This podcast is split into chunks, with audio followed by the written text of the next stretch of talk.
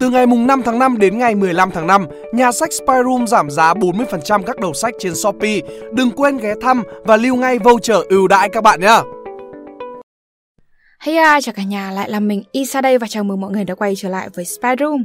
Và hôm nay là một bài viết của tác giả Lưu Phong Trường. Trà với nước Anh, người bạn mới nhưng đậm tình.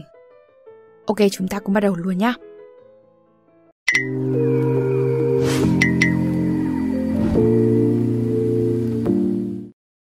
Thế kỷ thứ 17, trà đến với các nước Tây và Bắc Âu như là một sản vật do thành quả của ngành hàng hải và những cuộc phát kiến địa lý. Từ lúc người Anh và Bồ Đào Nha mang những gói trà đầu tiên đến châu Âu, cho đến khi nó trở thành một thức uống phổ biến trên toàn lục địa già, đó là một quá trình dài, gắn liền với những giai đoạn lịch sử quan trọng. Tuy châu Á là quê hương của cây trà, nhưng khi đến châu Âu, trà lại đóng một vai trò không nhỏ trong việc định hình văn hóa ẩm thực của nhiều quốc gia tại lục địa này. Và một trong số đó không thể không kể đến, đó là Vương quốc Anh. Nếu bạn nghĩ người Anh phát hiện ra cây trà và mang nó đến châu Âu thì bạn đã nhầm. Nhiều tài liệu cho rằng Hoàng gia Bồ Đào Nha mới là những người châu Âu đầu tiên mang trà về từ Trung Quốc. Còn về mặt thương mại, thương nhân Hà Lan mới là những người nhập những lô trà đầu tiên vào châu Âu năm 1606. Và rất nhanh sau đó, trà đã lan rộng khắp Tây và Bắc Âu. Trà đến với Anh hơi muộn. Năm 1658, tờ tạp chí của London đã đăng một bài viết về loại thức uống đến từ Trung Quốc đang được bán tại một quán cà phê trong thành phố. Tại thời điểm đó, trà chưa thực sự phổ biến và nó là một loại hàng hóa cực kỳ sang chảnh và đắt đỏ. Mặc dù được báo giới để mắt tới, nhưng trà vẫn chưa thực sự gây được ấn tượng lớn trong xã hội Anh. Mãi cho đến khi một cô gái trẻ tên là Catherine thuộc hoàng tộc Bồ Đào Nha kết hôn với vua Charles đệ nhị vào năm 1662. Lúc ấy trà mới bắt đầu lên ngôi. Trước khi đến với vua Charles đệ nhị thì cô tiểu thư này bị hương trà làm cho say đắm. Và tất nhiên, khi trở thành nữ hoàng của Vương quốc Anh, Catherine đã gieo rắc thói quen dùng trà trong khắp hoàng gia. Và để trở nên tân thời, hoàng tộc Anh thời đó cũng phải học uống trà. Cũng tại thời điểm này, vua Charles đã trao quyết định cho công ty Đông Ấn Anh Quốc độc quyền trong việc giao thương với Ấn Độ và các nước châu Á. Công ty này đã chiếm một tầm ảnh hưởng vô cùng to lớn ở thế kỷ tiếp theo. Và trong đó có việc nhập khẩu trà từ Ấn Độ và Trung Quốc. Chưa hết, Bombay, thuộc địa của Anh lúc bấy giờ, cũng là một món quà mà Charles đã trao cho công ty này. Việc này làm cho Bombay trở thành trung tâm sản xuất trà không lâu sau đó. Thời kỳ tăm tối của nghề buôn, chính trị và cây trà.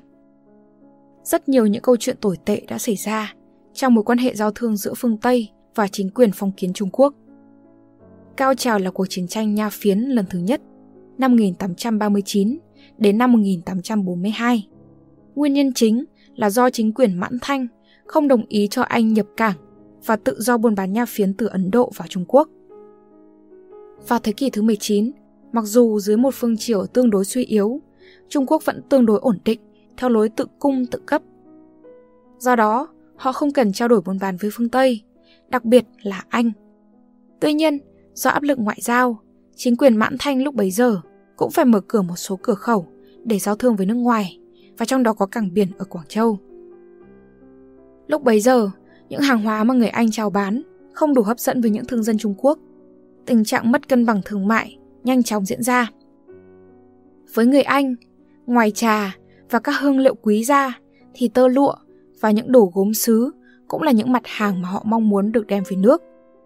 Người Anh từng dùng bạc trắng để trao đổi với người Trung Quốc, nhưng do đây là một kim loại hiếm và số lượng thì có hạn.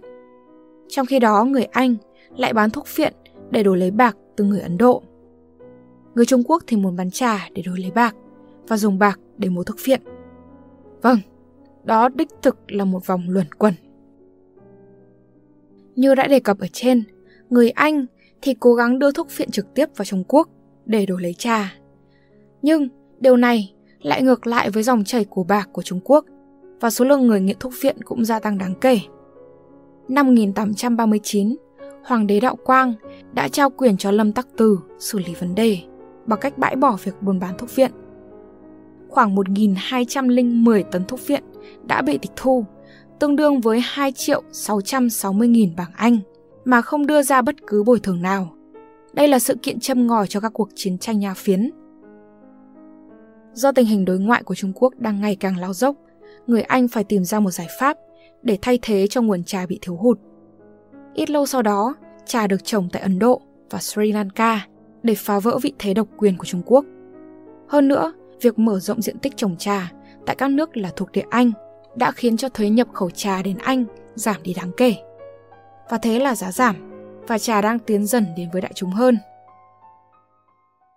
Văn hóa trà ở Vương quốc Anh Mặc dù trà đến với nước Anh hơi muộn, nhưng ở đất nước này, sản lượng tiêu thụ trà vào hạng bậc nhất thế giới. Và họ cũng là những người yêu quý trà như là châu báu vậy. Theo Hiệp hội Trà và Pha chế Anh, mỗi ngày người Anh tiêu thụ khoảng 165 triệu cốc trà, có nghĩa là 60,2 tỷ cốc trà mỗi năm, tức là 115.000 cốc mỗi phút và 2.000 cốc mỗi giây. Cho dù là dùng một ấm trà xanh hay là một cốc Earl Grey bá tước hay là một tách trà pha sữa thì mối quan hệ keo sơn giữa người Anh và trà cũng không hề thay đổi. Hay nói một cách khác, trà cũng giống như là một loại dầu bôi trơn để giúp cho xã hội vận động. Người Anh thường hay nói, at half past three, everything stops for tea.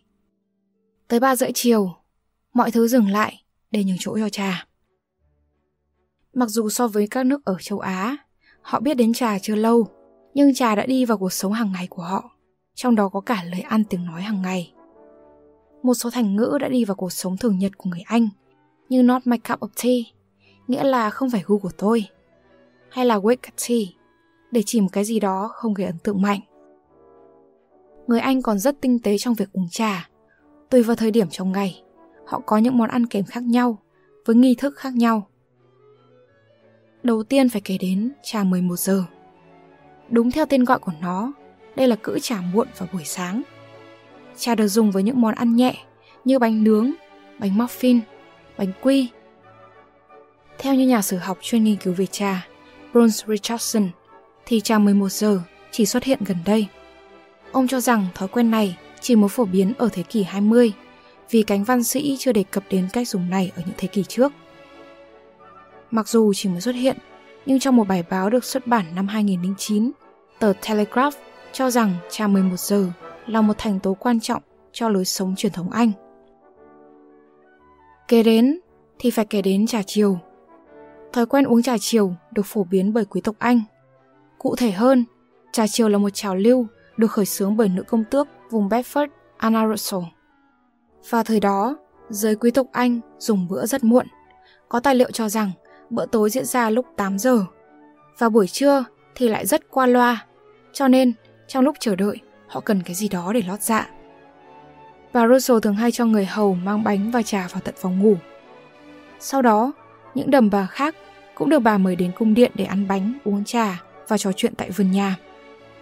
Bất ngờ thay, nó trở thành một thói quen mới, không chỉ với phụ nữ quyền quý Anh, mà là toàn giới quý tộc Anh và giới lắm tiền nhiều của.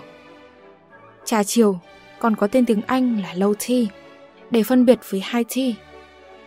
Lý do rất đơn giản là do thời điểm đó, khi các quý bà ngồi uống trà chiều, họ thường ngồi trên những chiếc ghế thấp. Dần dần, trà chiều trở thành thói quen của đại đa số dân chúng Anh. Phong trào này phổ biến nhất vào những năm 1800. Lúc này giá trà rẻ hơn vì nó bắt đầu được trồng ở Ấn Độ và Sri Lanka. Do trà chiều có xuất phát điểm từ giới quý tộc Anh, cho nên vẫn còn mang tính hình thức rất cao. Nói đúng hơn thì là lễ nghi. Nó không phù hợp với giới bình dân lao động. Nói cách khác, đây là một hình thức giải trí của những quý bà thượng lưu. Trong lúc uống thì phải có tác phong quý tộc. Một chi tiết cũng khá là thú vị là khi dùng tay, nâng tách trà và đưa lên miệng, người dùng trà chiều phải điều chỉnh làm sao để cho ngón tay út của tay cầm tách trà hướng lên trời. Đó là phong cách của những người quyền quý.